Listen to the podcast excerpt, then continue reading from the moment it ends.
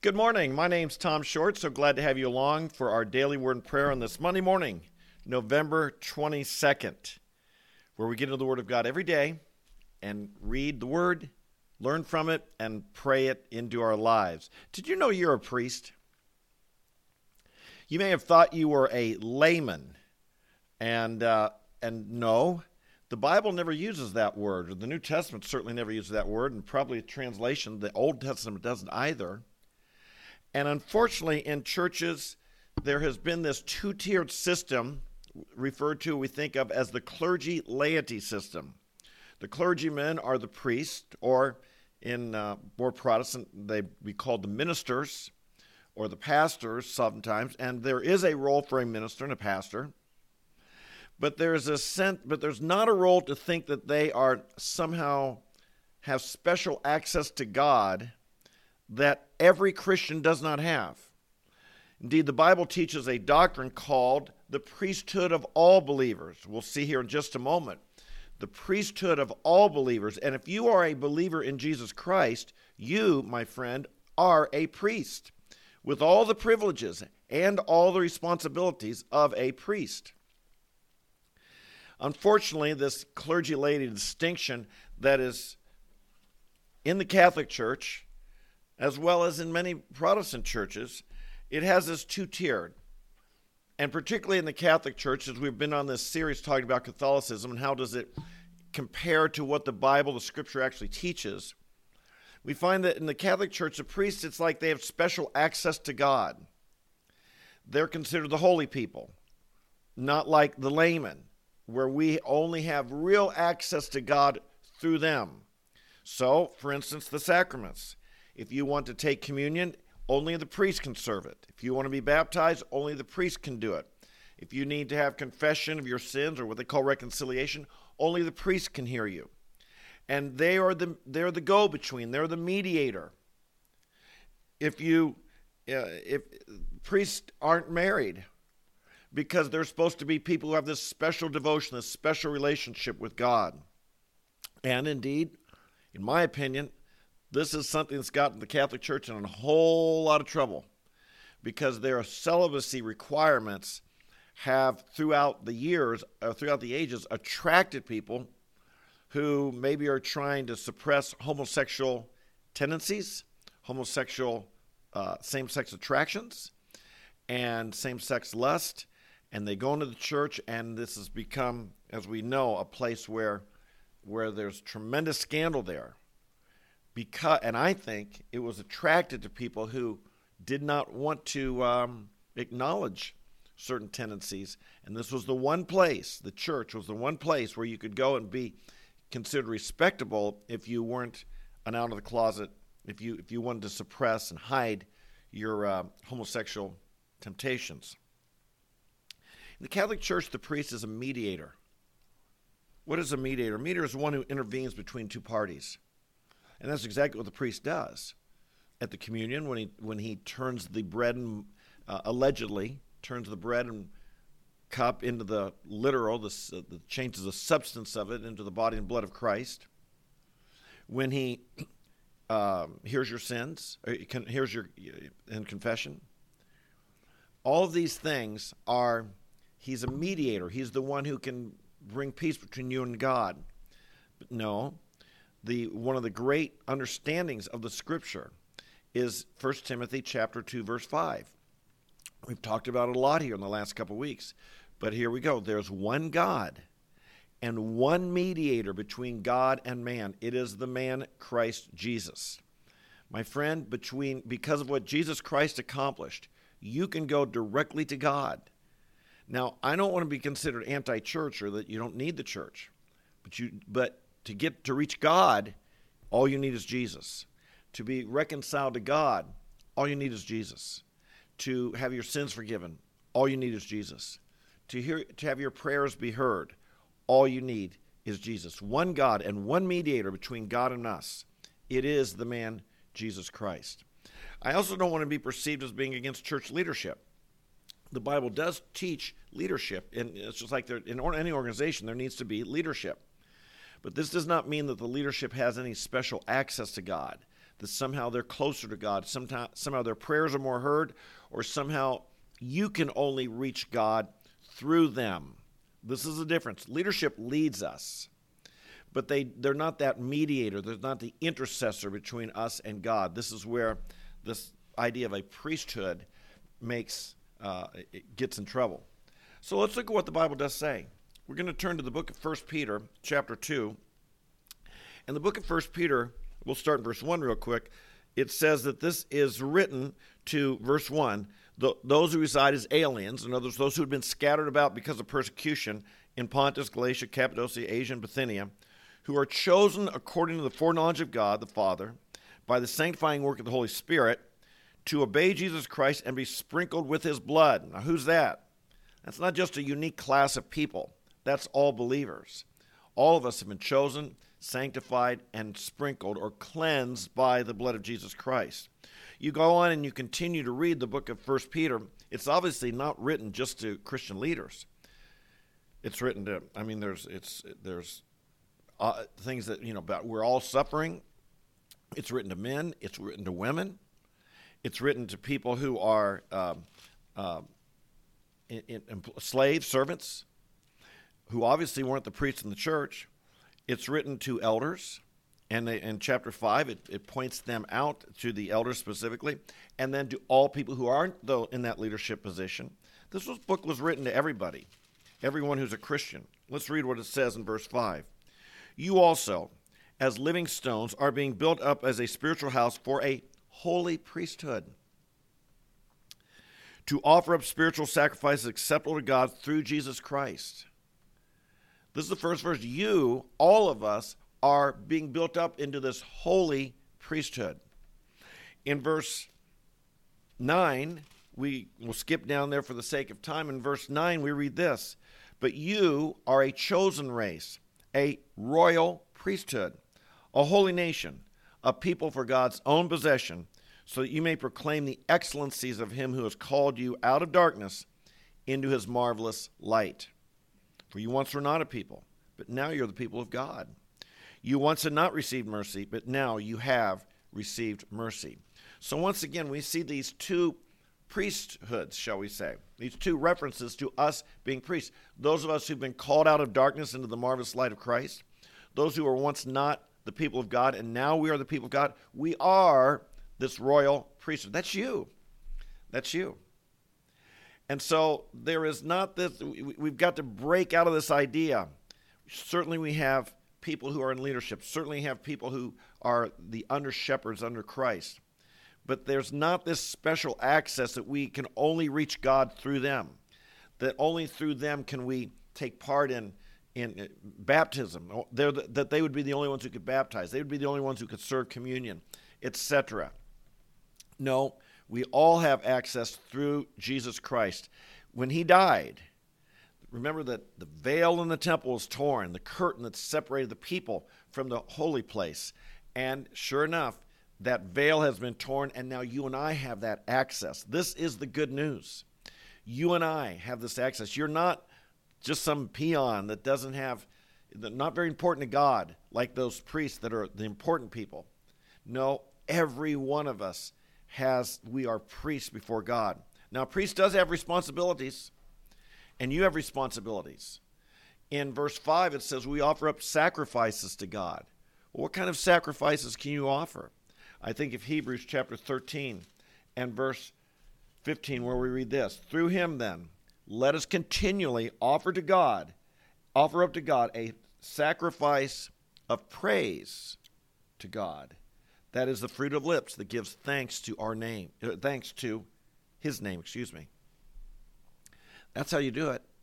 That's one responsibility you have as a priest to be offering up praise to God. The fruit of your lips, not your thoughts.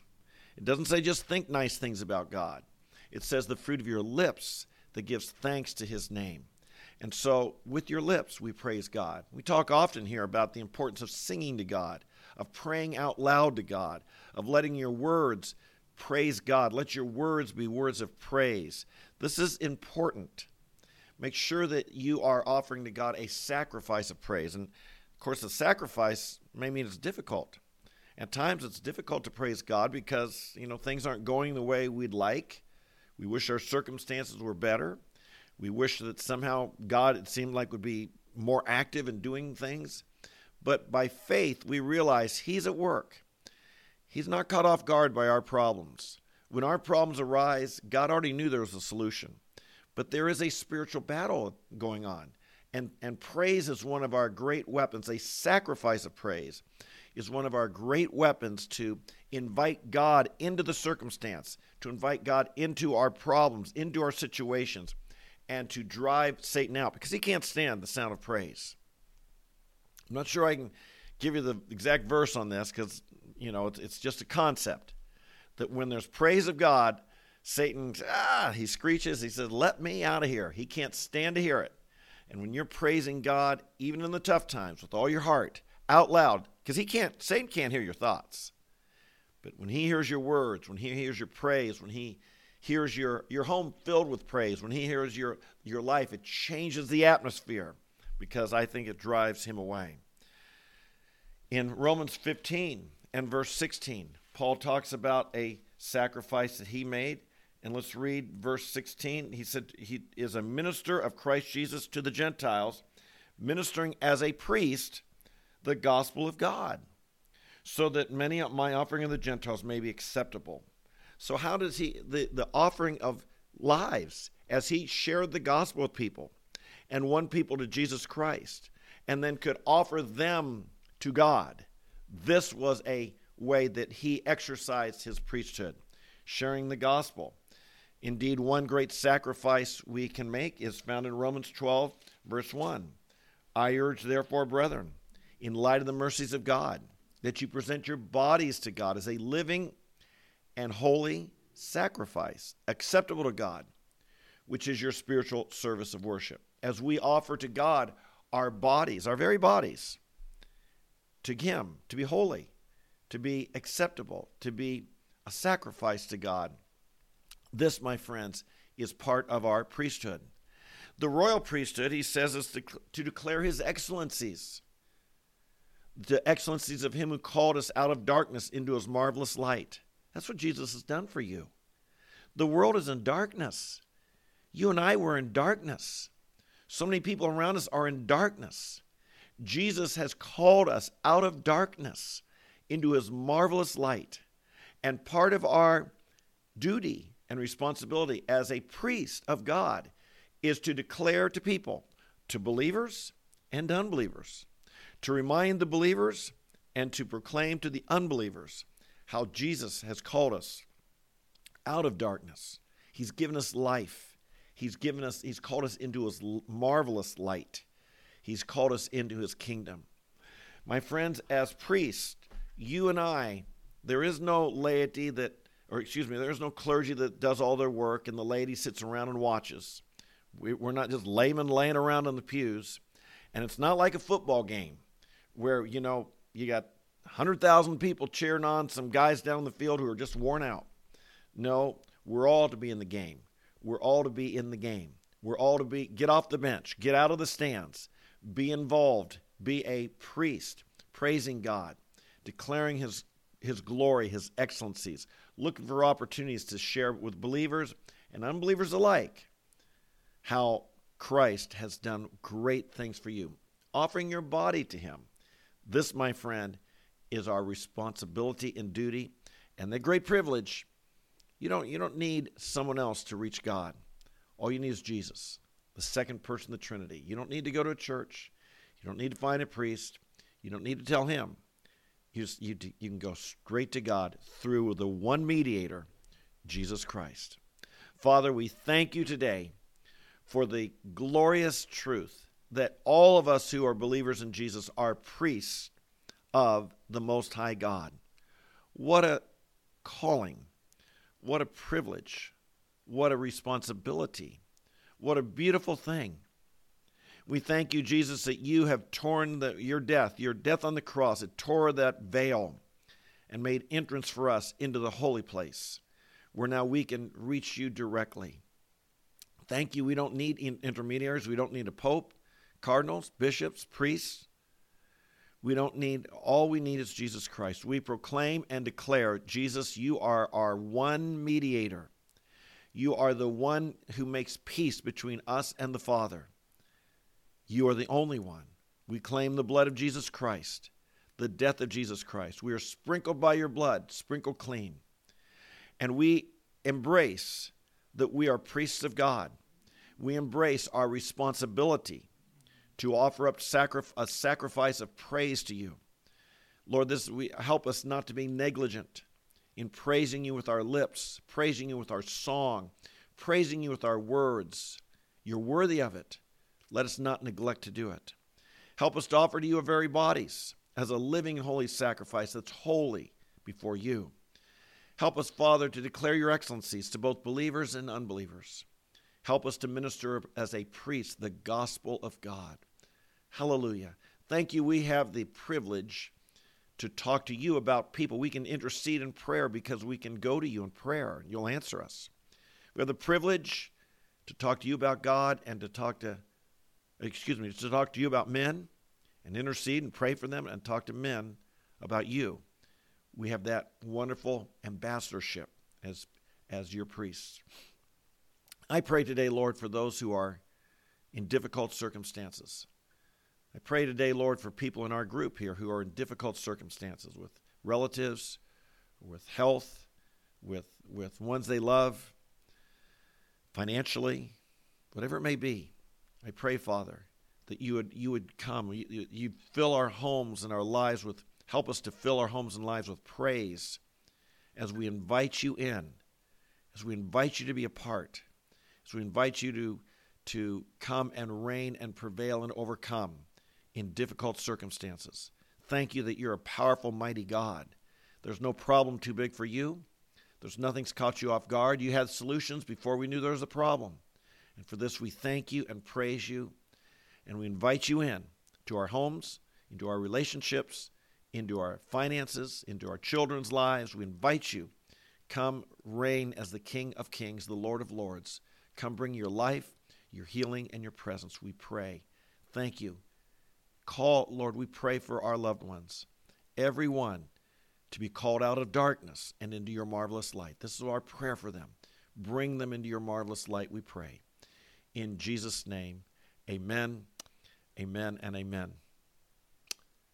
Thank you. Hey, some of the people have written me here recently, and they're going through some real trials. So thank you for your prayers.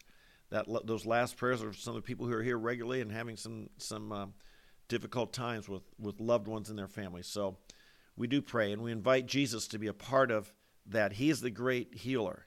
And it's a spiritual battle to submit to Him, to surrender to Him, where He gives life. And that's where He gives life when we surrender, when people stop fighting and they just surrender. And so we pray this for our loved ones to stop fighting Him, stop resisting, stop no unbelief, but we invite Him in and we surrender.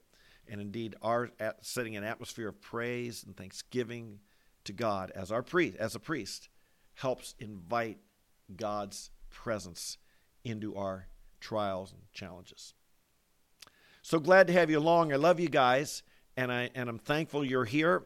If you're new, make sure you hit the subscribe button and notify. We love to have you come along, and we love to have you here every day because we do believe as we get into the Word of God every day changes our lives. If you can't hear the uh, live stream, you can always watch later, or you can always listen on the uh, podcast at Apple, Spotify, and Google. Search for The Tom Short Show to find it. Finally, if you're here every day, God bless you. I trust God is building your life and strengthening you. So we'll see you tomorrow because we'll be back tomorrow morning. I'll see you then. God bless you. Bye bye.